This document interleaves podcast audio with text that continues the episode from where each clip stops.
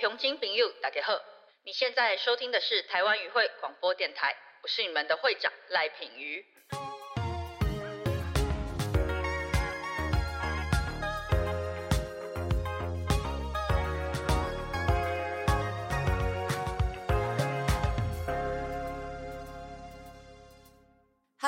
欢迎大家回到台湾语会广播电台，我是会长赖品瑜。今天非常高兴，请到两位特别来宾。那第一位是中正万华现在的立委参选人，民进党籍，那也是现任的市议员吴佩义。Hello，大家好，我是即将快要不是年轻人的 立委参选人，青年参政，拜托大家支持吴佩义，谢谢。第二位大家应该也非常的熟悉，就是前市议员，那也是知名 YouTuber 邱薇姐。哎，谢谢大家，我就是瓜吉哈。那我是一个完全不是青年的参政人员了哦，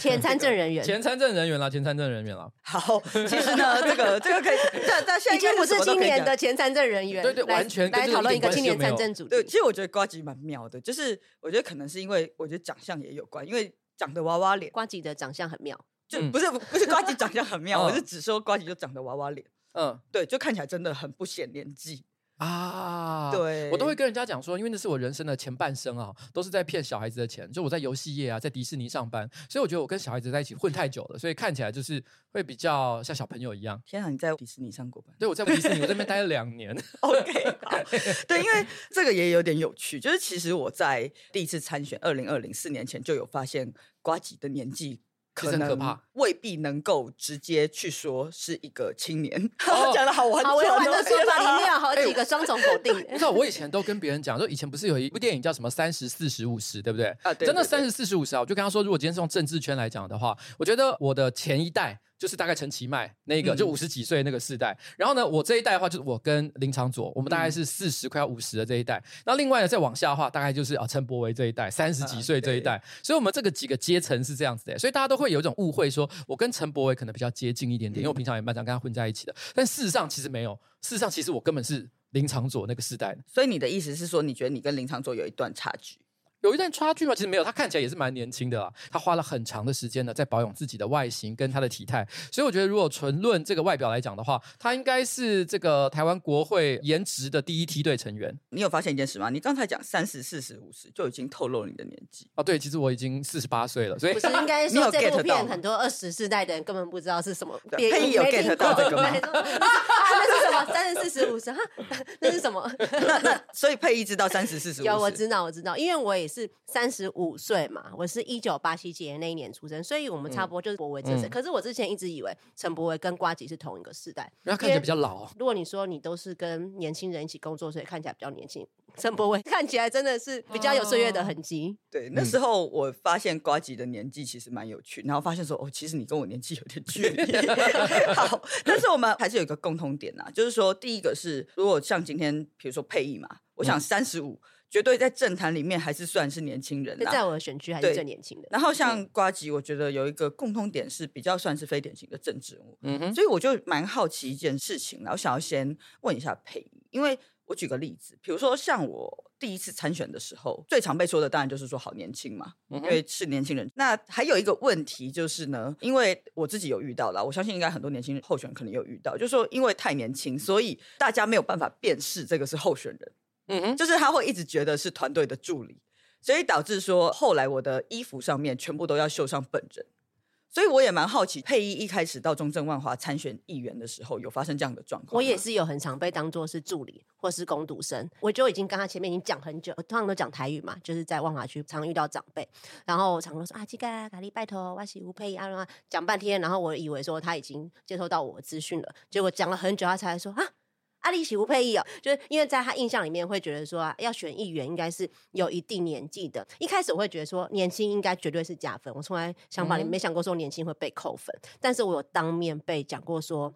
凶笑脸，他说加笑脸都被高狼酸已完哦，就是觉得说，那、你有办法做议员这个工作吗？那我觉得也不怪民众，因为在我那个选区，就二零一八年我参选的时候，在地的议员全部都是大概二十年的，大概是四五届以上，就还蛮久没有年轻人来参选。这样，所以我觉得一开始大家会蛮质疑的。可是我真的觉得赖品妤参选立委之后，有帮我们一定程度解决这个问题，因为赖品妤比我们更年轻，啊然后又当了立委，就是嗯像我觉得我第二次连任参选，嗯跟我这次要选立委，我就比较少会遇到人家跟我讲说啊，还要笑脸哦，啊，年轻有办法做立委，我比较不会。反而现在年轻有点变是加分，就蛮多人都会说，哎，爱和笑脸走了。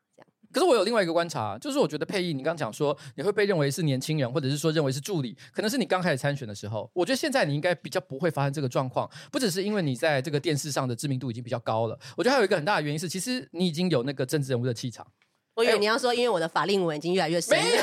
啊，因为你现在看起来已经实在不太像年轻人。就是如果你今天跟着你的助理团队一起走出去，其实我相信那个气场大家看得出来，你才是那个老板。你知道为什么吗？嗯因为我现在的助理很多都是大学刚毕业，他们真的已经小我十几岁了。啊真的。然后所以说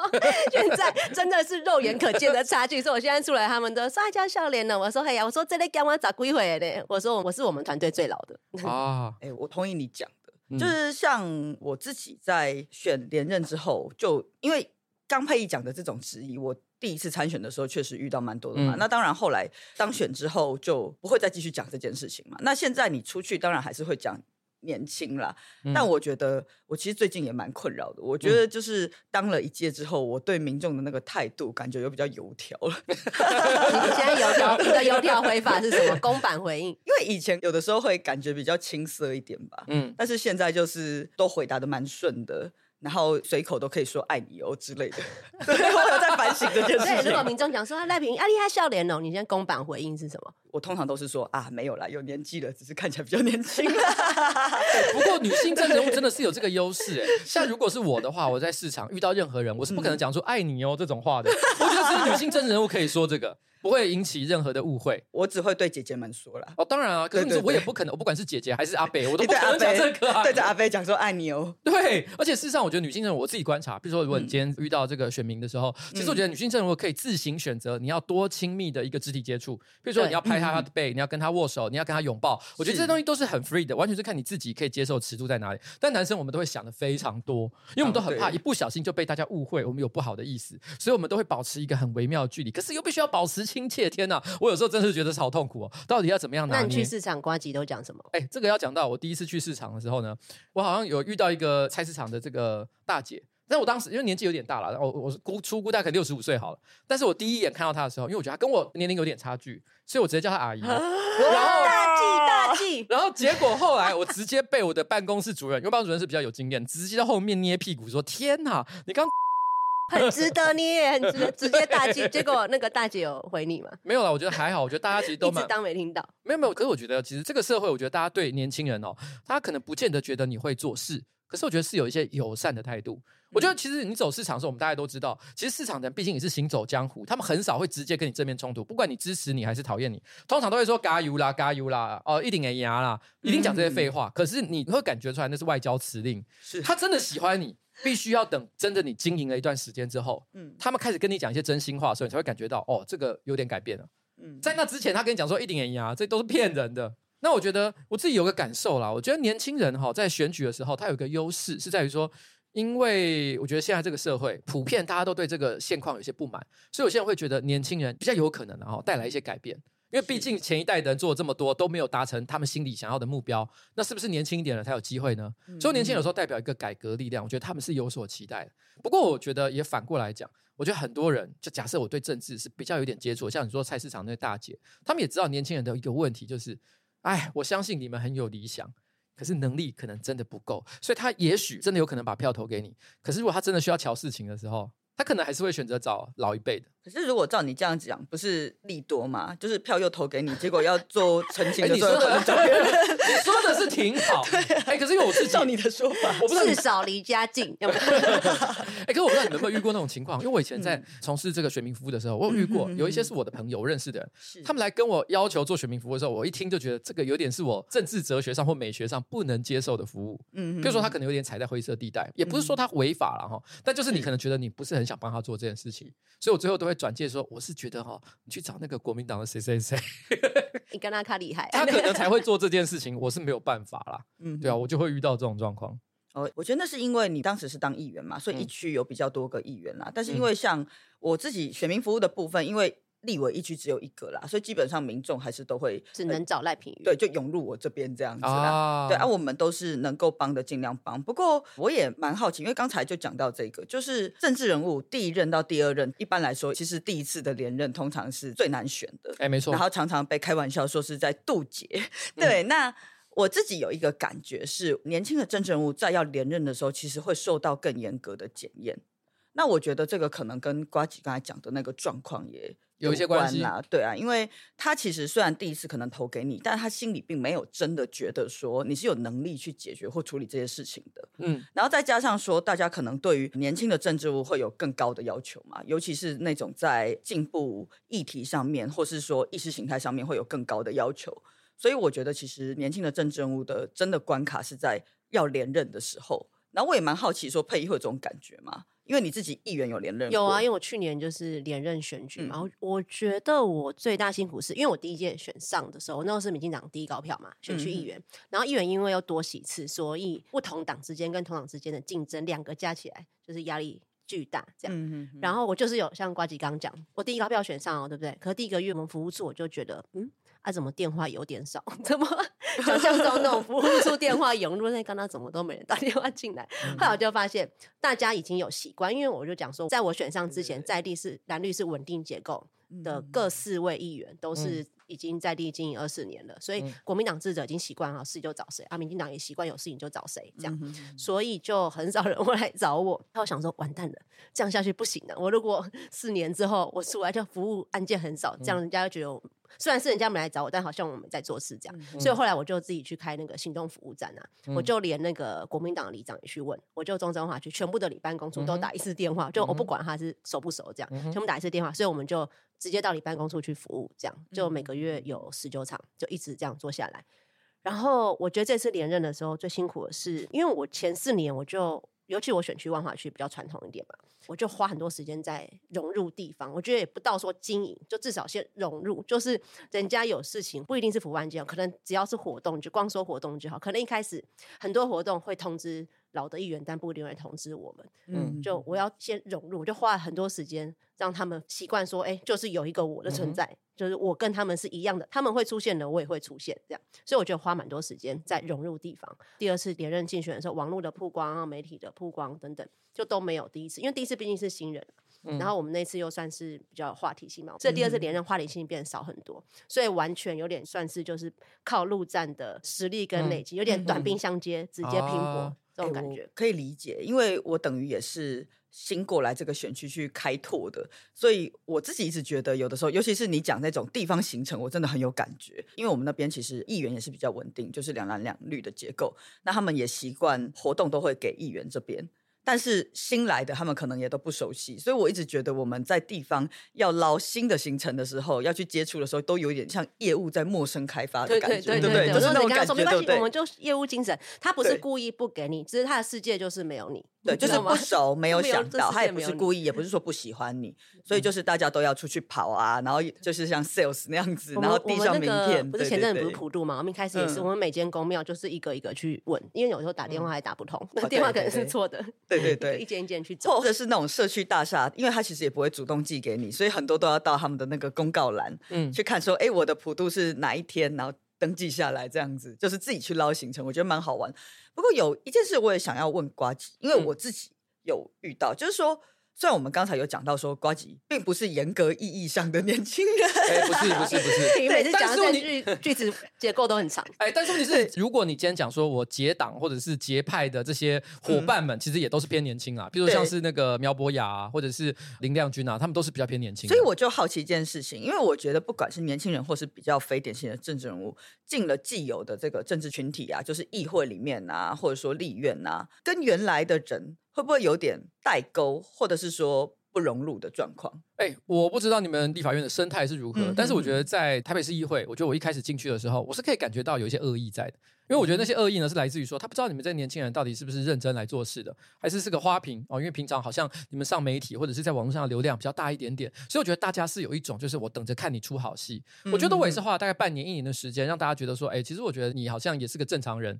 没有要搞事，然后有好好在跟大家讨论事情，嗯所以我觉得大家才对我的态度会变得比较好一点点。了解，那可是我觉得年轻人从事政治治工作，我相信赖品瑜一定很有感，就是因为我们之所以能选得上。一方面，当然我们可能也是在陆战上花很多力气，可是更大的助力是来自于说，因为我们也可能对于网络啊，或者是对媒体啊的操作是比较有一点点能力，所以我们的声量比较好一点点，所以我们在一般的这种可能新闻上的能见度也比较高，所以这导致了一个状况是，譬如说像立法院可能有一百多个立委，那有很多人平常非常的低调，甚至可能什么事都没干，但是呢，他们明明什么事都没干，甚至可能还做了一些不好的事情，可是因为他们太低调了，或者是媒体根本不会注意他们，所以他们不会被骂，但是我们只要稍微做一点点事情。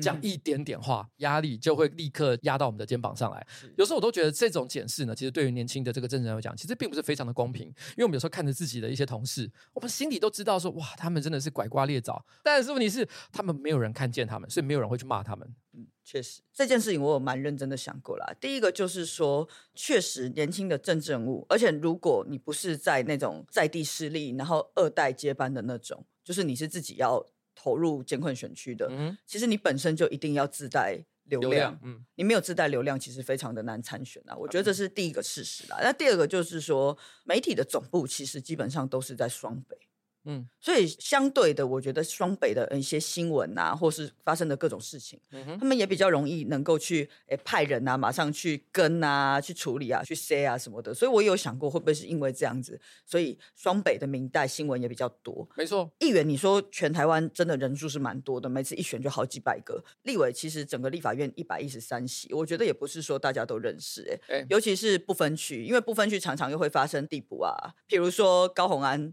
去当市长，那后面就递补进来。我觉得我算蛮幸运的，因为议员是复数其次嘛，所以你比较有可能是能够让年轻人选上。然后，所以议会基本上年轻人也不是说真的非常少的。哎，其实还蛮多的。对，其实还蛮多的。可是立委的话，因为他就是单一选区，然后一区只有一席，他要选上这个职位，特别是区域立委，他需要的票数非常多。在这一个先决条件下，其实年轻人蛮难去突破这件事情的。然后导致说那时候我进立法院，我发现我跟我的同事已经是直接可能不同辈了，甚至有到差到两倍的，嗯，这两个辈分这样子。所以我觉得在这种状况下，嗯，我其实像你刚才有讲说那种进了议会，你觉得好像有感受到一些同事的恶意，嗯，但是我进了立法院反而是没有感受到，反而是不知道要跟他讲什么啊。就像现在你可能也不知道那种。中年人可能也不知道要跟自己的儿子女儿讲什么啊，所以我觉得其实我进去并没有特别。所以你说你在立法院其实是有受到疼爱的吗？就我觉得大家比较像是说不知道要怎么跟这么。我觉得因为立法院里面年轻人真的太少，因为我看三十是你一般选上是还没三十嘛，对，本来三十以下只有赖品宇一个，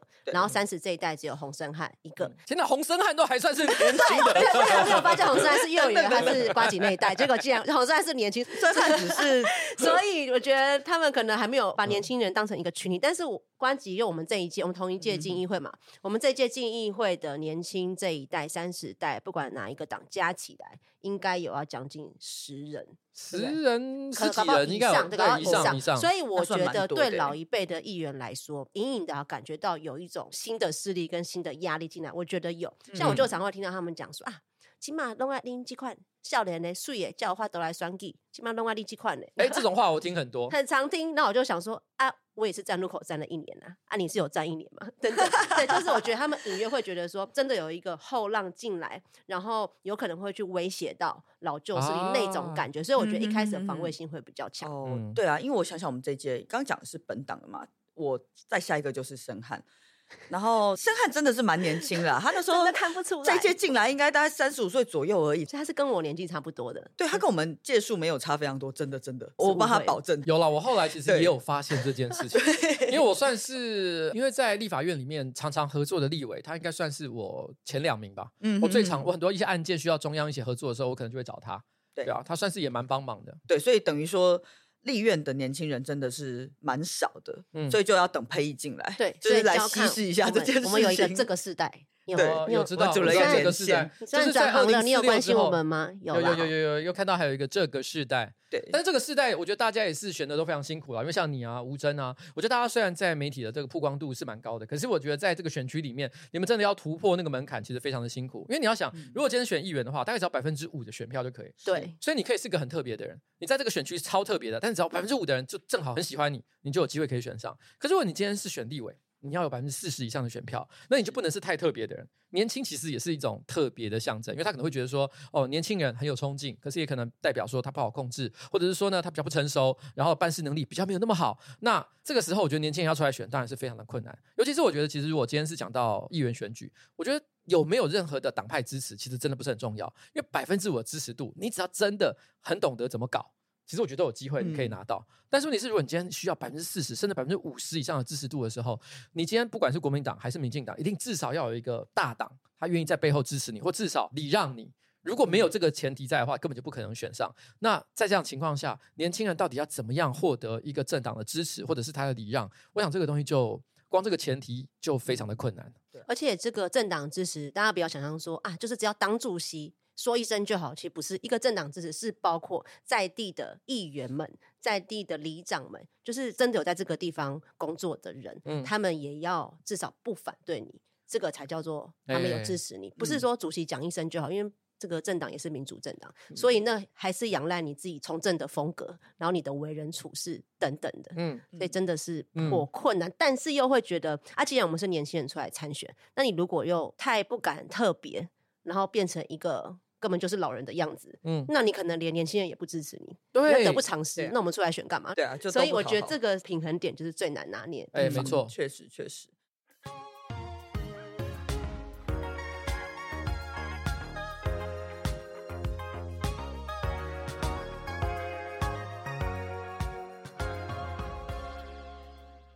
其实我觉得常常讲到立法院或议会，我讲的是那种可能相对的没有那么关心政治的民众。因为我觉得比较关心政治的民众，还会关心一些时事啊、一些议题。不过以一般来说，相对比较政治冷感的民众，想到议会、想到立法院，通常都是非常夸张啊、打架的行为，说内脏吗之类的？对，例如那个时候美猪的时候，还有那个要冷气运动。哎，要冷气运动是什么事情啊？那个时候应该是要选监察院人事同意权的时候了。嗯，其实监察院人事同意权，我那个时候也蛮一波三折的，嗯因为一开始他们院长要提陈菊。但是副院长他们原来打算要提黄建庭，就是国民党的大佬。然后后来这件事情就变成，也不是只有政治人物哦，有非常多的绿营支持者反弹。那那时候当然我们党内，包含我自己也反弹。所以后来吵了很久之后，黄建庭就被拉下来。然后之后名单终于弄弄弄弄出来之后，要经立法院人事同意权的时候，国民党就开始背阁。然后那个时候就有出了一些蛮有名的迷音，包含说尤玉兰大喊。里面有老太太要吹冷气，然后还有什么？还有锁链三兄弟，好像也是那个时候。锁链三兄弟就是那一次吗？对。然后那个时候我好像才终于知道，说洪孟凯虽然看起来身材娇小，但身材好像练得相当不错。哎，但是他为什么会有一个梗图说日本的压缩机很稀少？我其实有点忘记，有点忘记。我只记得他有一个很有名的动作，是他跪在那个主席台上，还是一个议事桌上，然后呢看起来就是死不肯让步的样子，然后看起来非常的凶猛。好像有这件事情，因为其实立法院这种比较激烈的悲歌是蛮常发生的。但是，我想听众朋友应该也蛮想知道，议会会有这么激烈的悲歌吗？通常，哎，这个我要讲一个很有趣的小故事。我有一次啊，在那个台北市议会，我要去上班的时候，然后我经过的时候，正好那时候有中国的游客。经过那里，然后有一个导游就指着台北市议会，就跟他们介绍说：“这里就是啊，那个台湾啊，这个一天到晚在打架的地方。”我那时候就忍不住插嘴说：“没有，这里是没有在打架，打架的地方在另一个。”因为我觉得那个导游一定是因为他带他们去一零一逛，然后呢想说啊，要再拉去立法院太麻烦了，所以带他们去台北市议会，然后看一下说：“哎，这个就是台湾的立法机关，好啊，里面就在打架，根本就胡说八道。”我们那里其实很和平，哎，我们那边最激烈应该只有王世坚送礼物吧。就是那个礼物进不进得了门，应该最激烈只有这那个这一趴。而且其实像比如说立法院常常都会有那种新闻画面是在表决嘛，我们要一个法案要通过要怎么样？其实议会超少在表决的，绝大多数都是这个协商的结果。但是问题是我记得好像上上一届好像完全都没有任何表决的过程，我们上一届至少大概还有两三次，就是有几个比较重要的，像美珠的时候。哦，那个时候也有表决，表决的时候就会有一些意式杯葛的动作，那还算是有一点点精彩啦、刺激啊。但是你是不会到立法院那个程度，就觉得说终于要让我按到那个表决器，有没有？就想说原来这个就是可以按的。其实立法院的话，因为我第九届就在立法院工作了，那时候我是林长佐的助理嘛。我自己看，我是觉得第九届这种激烈的冲突跟悲歌比第十届还要多很多啦。不过主要是因为那个时候第九届有前瞻预算，嗯，然后那个时候要审前瞻的时候就，哦真的是大闹诶、那个时候国民党还什么丢面粉啊，然后泼水啊什么的。但我觉得第十届有猪内脏真的是蛮厉害的，因为我还记得，就是那个时候我眼睛还没有去动手术，动手术前的眼睛，所以看的不是很清楚。我那个时候就视力并没有特别的好，然后他们就是党团就叫我，就是我们预计有杯葛的时候，其实大家还是会分配一下，说你要嗯守在哪个位置，嗯守在哪个堡垒。然后他们就叫我守在主席台，我说哦好，那我就过去。然后结果后来我就看到国民党带着一箱东西进来，那其实我们情收有收到说他们有带一箱东西进来，不过我们就以为是水球，因为嗯前面在其他杯格的时候他们就丢水球，结果没有想到他就打开了箱子，然后就开始丢东西。然后你知道我眼睛不好，所以我一开始也看不出来那是什么，我就以为他开始丢水球。你本来以为是那个水球的时候，你可能还想去接它，对，然后后来就觉得有一个很怪的味道，结果他们就开始扔扔扔扔扔，然后我看到本党的立委好像一开始有吓到，但是后来大家还是就是奋勇而上，有一张那个王美惠就是嘉义的立委有一张很厉害的图。他手就这样子抓着接到他们的徒手捏爆这样，然后后来我在他们打到剩下三分之一的时候，才发现说那个是猪内脏，嗯，因为我就站在台上，然后有点远，一直看不出来那个到底是什么，然后所以觉得怎么臭臭的。我跟你讲就是因为我这选区 现在立委是林昌佐嘛，嗯然后昌佐现在他也都会帮我辅选这样，然后他在跟大家推荐我里面有一趴，他就说啊，没算嘛，算一个较少年，身体较勇诶，你去讲回来对，当退兰爬加北怕输人，啊，你，他哦说没没没，算一个退来加较好，较会晓爬。他预设你是格斗高手哎、对对啊，那你不能我想说，原来这辜负他的个这个也遗是一个推荐的理由。但你们那个时候猪内脏应该是美猪的问题嘛，对不对？对对，那时候那在你知道你记不记得我们议会也是美猪问题的时候，其实也有一段议事攻防。其实台北市有很少出现这个情况，可当时我其实有一点点因为这件事情呢，算是被骂吧，就是因为那个时候的状况是那时候要进行表决。然后表决的时候呢，基本上我的立场跟民进党党团是一样的，就是我们嗯基本上反对这一个提案。那时候国民党的那个提案嘛，那个时候我们基本上是按否决的票。但是问题是呢，因为那个时候突然之间，就是在要投票的前一刻，我本来都要按下去咯，突然之间，民进党的这个忘了是谁，可能是哎王大哥，那个叫什么，也是大安文山的大安文山、王敏生、王敏生，对是王大哥对王 王敏生大哥啊，他没礼貌，他跟你年纪差不多，好不好？没有，因为他年纪不尊称啊，尊称尊称王大哥王大哥王大哥哈，王敏生大哥哈，他那个时候可能数一下人头，他发现一件事情，就是说有可能人数是不够的。就如果我们全部退席的话，有可能人数是不够的。嗯哼所以如果这时候议事攻防是有一个战术，就是说只要我们全部都退席，那造成人数不够的状况，那投票就会无效。所以当时就在要投票的那前一刻，他突然说我们现在退开。我当时我其实不是民进党团的，我不需要跟民进党团就是同进退，可是我的立场基本上跟民进党团是一样的，所以我当时没有办法，因为大概可能只有十秒、十五秒的时间可以思考，所以我当下只好就决定说，好吧，那我就跟着民进党一起退开，然后我们就没有去投票。不过后来因为国民党刚好就是人数有到，所以其实那个提案还是过关了。结果后来为了这件事情，民进党团因为是为了自己的这个立场去捍卫嘛，所以不会有人去骂民进党的议员。可是当时我的很多的算是支持者，他其实都觉得说：天哪，你带乎你的职守，该投票的时候你居然给我绕跑。我其实要解释，就是说没有没有，这是一个意识攻防的策略。其实他们很多人其实听不懂，你知道我的意思吗？这很难解释。对，他说你为什么在需要你投票的时候，你居然给我逃跑？我这边解释了半天，唉，我觉得好像也只有三分之一的理解我在讲什么。你要就讲说隆喜王大哥还，那你应该要叫王敏生出来讲，被就来帮你王讲。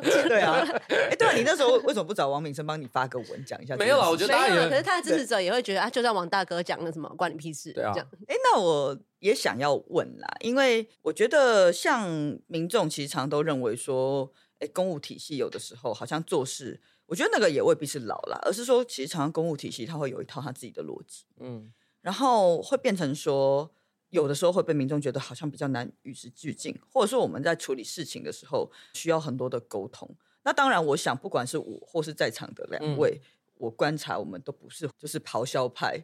那种零和游戏说谁戏。咆哮？就是谁谁谁咆哮？就有些明代喜欢咆哮公务员，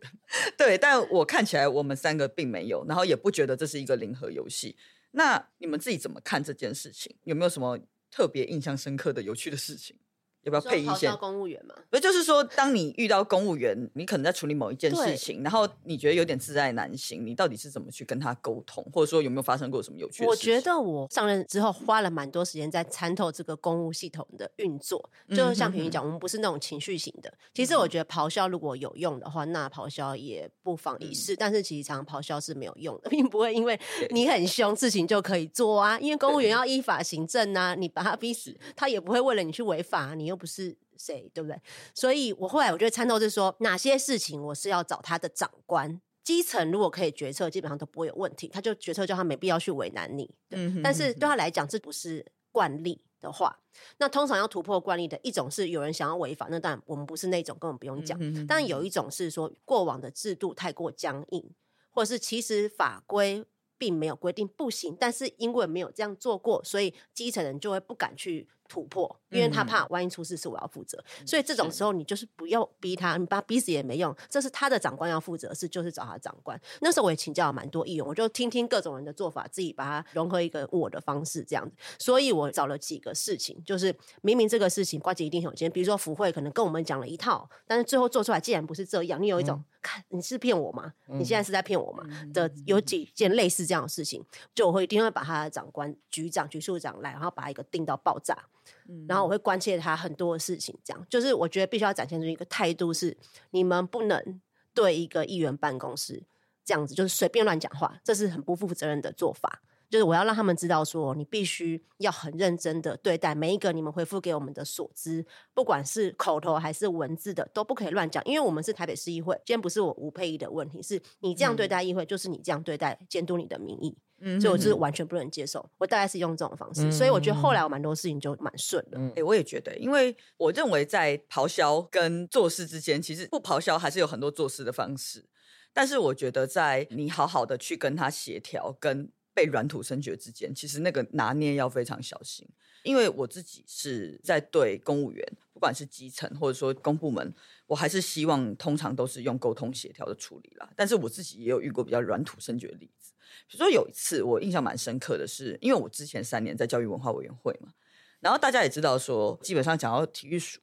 好像也没有什么人会说好话的单位。那那个时候我就在预算会期的时候，我就有提了一个预算案。那其实甚至那个预算案也不是删除案呢、它就是冻结案而已。然后是针对某一个体育项目单一协会，然后希望他有一些事情要去改进。结果后来就是有听说他们就出去放话，然后连南部都听到，连中南部都听到，就说：“哎，都是赖品妤故意在这个 立法院去挡你们这些协会的预算啊，让你们没办法怎么样怎么样怎么样嗯之类的。那后来其实我知道这件事情之后，我就在下一次公开的场合，署长在的时候，就直接把这件事情在审预算的时候，我就直接讲出来。然后那个时候其实弄得蛮难看的，可是我觉得其实就像佩仪讲的，我觉得有的时候就是说我们以沟通为主啦，但是有的时候该去拿出态度的时候，好像还是要这样子，不然还是会遇到软土生绝的状况。嗯那我蛮好奇，像瓜吉，你都大概接到什么样的服务案，然后有什么让你特别印象深刻的跟公务员交手的经验？这样子，其实我觉得蛮有趣的是，我接到的服务案件大概有可能将近一半吧，都是跟交通有关的。譬如说，交通有关的，可能譬如说像是一些路型改善啊，或者是说红线的这个画设啊，或者是说机车直接左转啊，各式各样的、啊，或者是违停的状况特别严重的路段，像这种类型的题目我就非常多。那其实我以我自己来讲的话，我自信啊，就是说如果今天问台北市公务员对瓜吉办公室的印象的话，我不敢说百分之一百，但是我相信有蛮高的比例，他们会说，其实我们态度一直都算是蛮理性的，是一个很好沟通的一个办公室。可是我也的确记得，大概有三四次我有过非常激烈应对的经验。那我觉得其实激烈的应对，譬如说你刚刚讲咆哮某某人什么之类的这种行为，如果你一天到晚做的话，其实大家就知道你就像是一只吉娃娃一样，就是很爱吠，但是你也不会咬人，所以你要偶尔做才会有效果。因为我做大家才会吓到嘛，而且你做了之后，你也不能只是喊喊完之后你没有后续的行为，大家也会知道说哦，原来这个人也就只有这个程度而已，所以你一定要给他真的很强的压力。我记得我那时候哦，对我们那时候会这样做，比如通常我们可能要沟通一个事情，比较所知，我们通常都会面对第一线的公务员嘛。但如果我的办公室主任他一直都得不到我们所应该要取得的资料，像比如说我记得那时候可能有这个跟教育局有关的性平案件，那可能我们觉得教育局有在隐匿某些很重要的关键资料，像录音档什么之类的时候，那时候呢我们去呃要了很多次都要不到的情况，那我也不想去为难这个第一线的人员，所以我直接问说，你可不可以帮我要局长的电话？手机现在立刻给我手机，我直接打电话问说局长，现在这个东西到底是在哪里？你如果现在没有给我的话，我等下五点钟我直接去你的办公室门口等，等到你给我为止。那后来他们当然是感觉到那种强大的压力，觉得我不是在跟他开玩笑，所以很快他们就派人把这个东西送过来。嗯那类似像这样的做法，那还有一个我有印象的是，之前联医他们有那个医检师的那个奖励金，就是在那个 COVID nineteen 时期的时候，因为他们一直扣着那个钱啊，对对中央已经把钱发过来了，但是因为它的分配比例一直没有决定，所以是台北市政府在这件事情上一直没有确认好它的发放的方法，所以导致就是说他一直没有把钱发出去，而且他拖了将近一年都还没有发出去。那我觉得那些意检师就觉得很不开心嘛。那那个时候我已经为这件事情已经开过协调会了，那但是问题是他们还是没有办法得出一个结论，所以我最后也是直接打电话给当时负责这件事情的副院长，就跟他说这个到底是怎样。那我当时也是用了比较强烈的一个态度，印象中那个时候忘了是哪一次吧，好像是这一次还是另一次。就是我在讲电话同时，因为我本身相当的激动，然后我手用力一挥，旁边刚好有一个水杯，那水杯直接飞出去，然后呢砸在我助理旁边的那个墙壁上，然后我助理整个吓到，因为那个玻璃直接这样飞溅，那我手还就是流血。你说讲电话讲到流血，对爆气到流血等一下是有拍影片吗？那个时候完全不是戏剧效果不。是戏剧效果。那个时候我的助理就在讲说：“天哪，你是在演连续剧吗？为什么可以这么激动？”对啊，这个比捏爆橘子还要激动，恰恰，哦天捏啊！爆杯子。我们的听众还听得懂恰恰吗？应该可以吧？对，哈，所以这样听起来就是说，我们都同意以沟通为主。但是如果未果的话，其实应该要用各种方式去施加压力，因为听起来我跟瓜吉可能也有点像。我觉得我自己如果要分类的话，应该比较是卢小型的名单。